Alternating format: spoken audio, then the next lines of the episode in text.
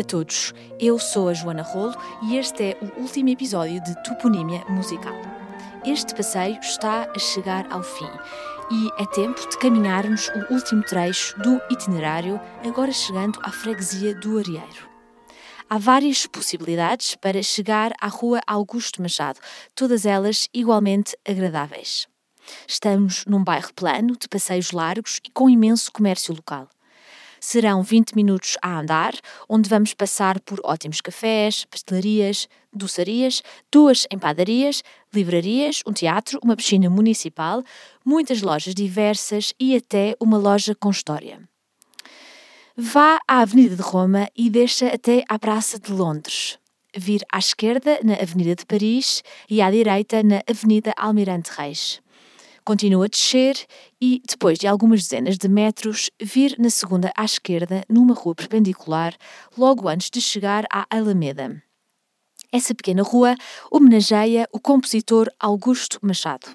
É a nossa última paragem e o 15º músico que encontramos. 15 músicos em uma hora e um quarto de passeio. É obra. Augusto de Oliveira Machado, nascido a 27 de dezembro de 1845 em Lisboa, foi um compositor de ópera português. Descontente com a influência claramente italiana da sua produção musical, que era, aliás, a tendência dominante em Portugal, Augusto Machado decidiu por duas vezes mudar-se para Paris para estudar, onde contactou de perto com Jules Massenet e Camille Saint-Saëns, descobrindo a sua maravilhosa música que, já agora, rapidamente vos convido a ouvir.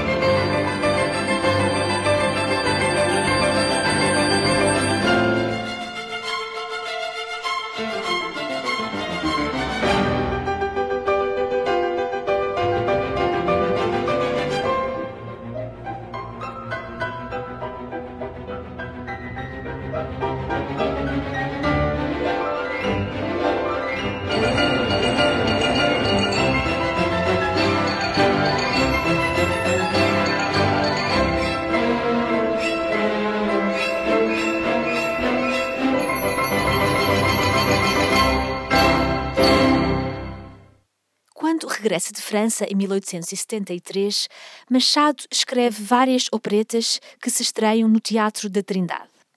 As portas do Teatro Nacional São Carlos abrem-se finalmente após o triunfo no estrangeiro da sua ópera L'Oriane, estreada em 1883 no Grand Théâtre de Marseille. A estreia de L'Oriane, em Lisboa, vem fazer uma viragem na cena lírica portuguesa por deixar para trás as influências italianas. A inovação de Augusto Machado é trazer as influências da ópera francesa de Massenet, Bizet, Saint-Saëns e Gounod, que estão a criar uma nova via dentro da tradição operática, pois procuram aproximar-se mais da realidade do espectador com personagens menos deificados, históricos ou mitológicos. Para além disso, a ópera Lorraine foi dedicada ao rei Dom Luís e a sua estreia em Lisboa ficou marcada por um episódio que ficou célebre no seu tempo. Ao que parece, o rei Dom Luís sabia de música, tocava violoncelo e era presença assídua no Teatro São Carlos. Mas, infelizmente, no dia da estreia de Lorraine, Dom Luís não podia sair do palácio por estar de luto. Muito desgostoso por perder o evento, mandou instalar nada mais nada menos do que uma linha de telefone direta entre o teatro e o Palácio da Ajuda para que pudesse ouvir em direto a ópera. Pode-se dizer que foi, entre aspas, a primeira transmissão em direto do Teatro Nacional. Este engraçado episódio deu também origem a uma deliciosa caricatura de Bordalo Pinheiro que desenha o rei na cama, de carapuça na cabeça, com o telefone a ouvir a ópera. Bem, mas já que falamos tanto de Loriane, convido-vos a ouvir um trecho, pelo menos, com os vossos próprios ouvidos.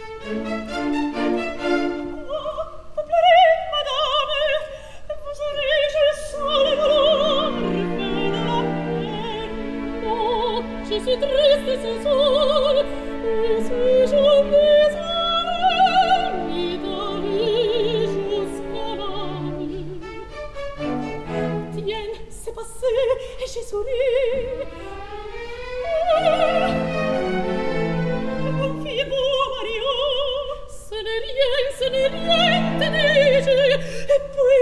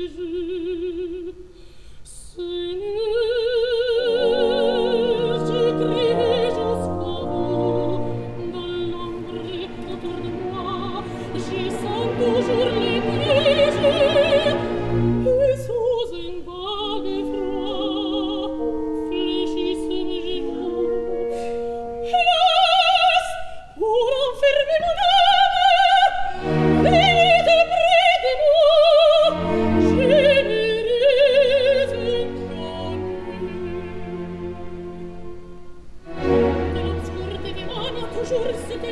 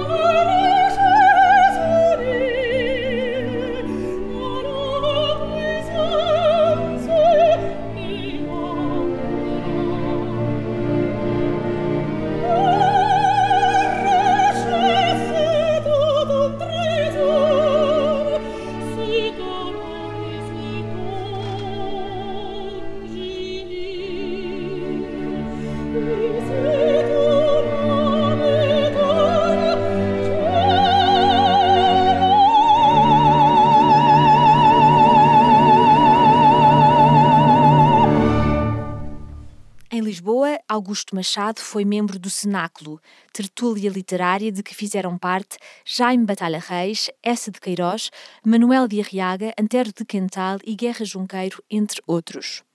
Diz-se até que Augusto Machado serviu de modelo a essa de Queiroz para uma das personagens secundárias em Os Maias. Estou a falar do compositor Vitorino Cruzes, visita frequente no Ramalhete e amigo de Carlos da Maia. Cruz surge pela primeira vez nos Maias durante o capítulo 4 e é descrito por Carlos como um diabo adoidado, maestro, pianista com uma pontinha de gênio. Como nota Mário Vieira de Carvalho em vários artigos acerca da música na obra de Essa, para além de eventuais semelhanças físicas e de caráter, vários traços da personagem parecem coincidir de facto com Augusto Machado. Por exemplo, no romance, o compositor escreve a opereta Flor de Granada, nome inventado por essa, mas provavelmente inspirado numa opereta de Machado chamada O Sol de Navarra. Para além disso, as situações descritas por essa são críticas mordazes ao panorama artístico nacional, o que coincide com a real situação de Augusto Machado, sempre desmotivado pelo meio lisboeta. Em várias ocasiões, o romance retrata o desfazamento de Cruzes e da sua arte com a sociedade portuguesa da época. Uma dessas ocasiões, e também uma das mais engraçadas, é o célebre episódio em que o pianista toca a sonata patética de Beethoven e que a Marquesa de Sotal julga ser a sonata pateta. Outro episódio que merece a pena mencionar é o da ida a Sintra, no capítulo 8, mais precisamente um diálogo entre Carlos da Maia, Ega e o compositor, que passo a citar. Ninguém faz nada, disse Carlos, espreguiçando-se. Tu, por exemplo, que fazes? Cruzes, depois de um silêncio, rosnou, encolhendo os ombros. Se eu fizesse uma boa ópera, quem é que me representava? E se o Ega fizesse um belo livro, quem é que lhe lia? O maestro terminou por dizer: Isto é um país impossível.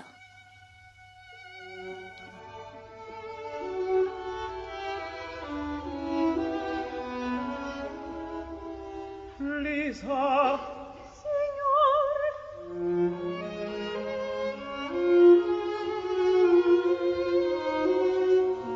mi sfuggite? Nulla mi d'improvvisa strofa che a voi. Io dedicai gli auguri suoi spero intendeste tradiste,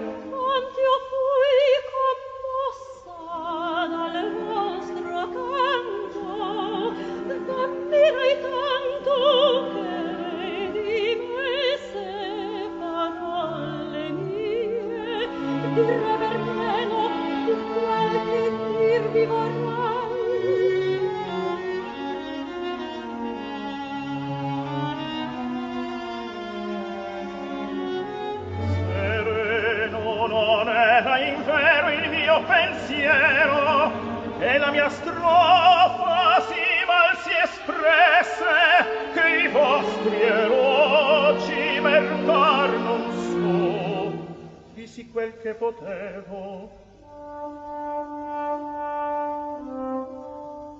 Ciò che si vuol si può. Certo. E la mia divisa in cipresini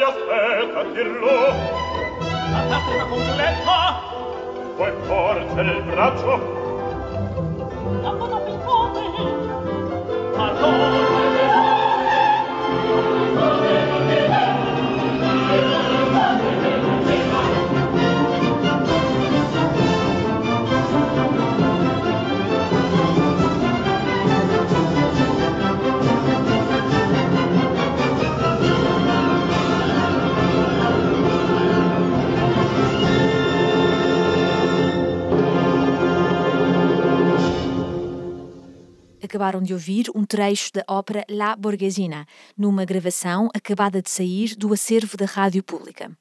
Temos muita sorte de poder ouvir alguns certos de uma récita tocada em São Carlos e transmitida pela Antena 2 em 1999, pois, para além dessas gravações, não há outra forma de conhecermos a música do compositor devido à escassez de gravações e partituras a música de Augusto Machado está-se lentamente a descobrir, em grande parte graças ao facto de o seu espólio ter sido recentemente doado à Biblioteca Nacional.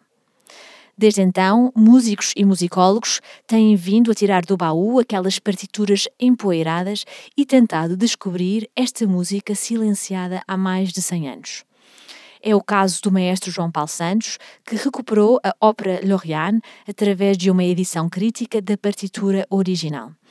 Só graças a este trabalho foi possível finalmente ouvir esta obra numa produção do Teatro Nacional São Carlos há alguns anos atrás. Estudar o espólio de Augusto Machado tem-nos trazido simpáticas surpresas.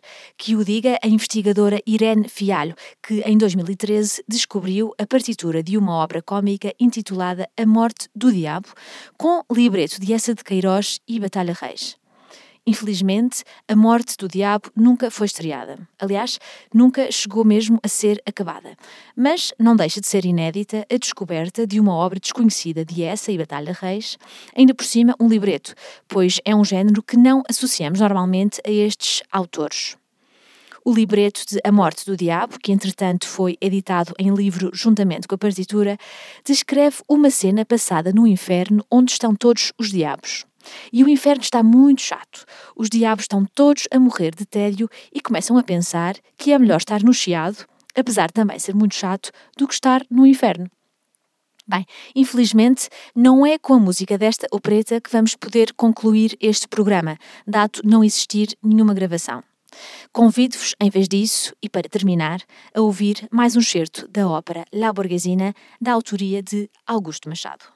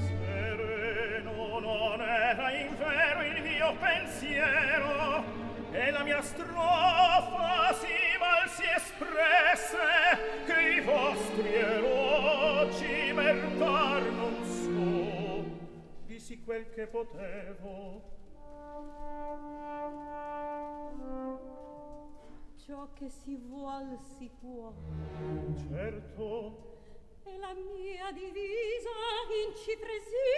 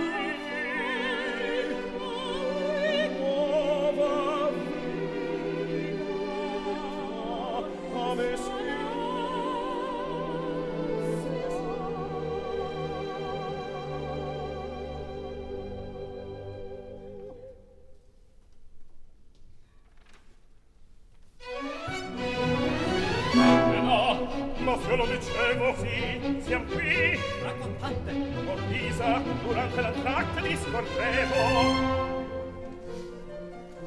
Ebbene, le copie son pronte. Ballar con la sposa vi aspetta, tirlo Fantastica completa. Vuoi porgere il braccio? La cosa più forte.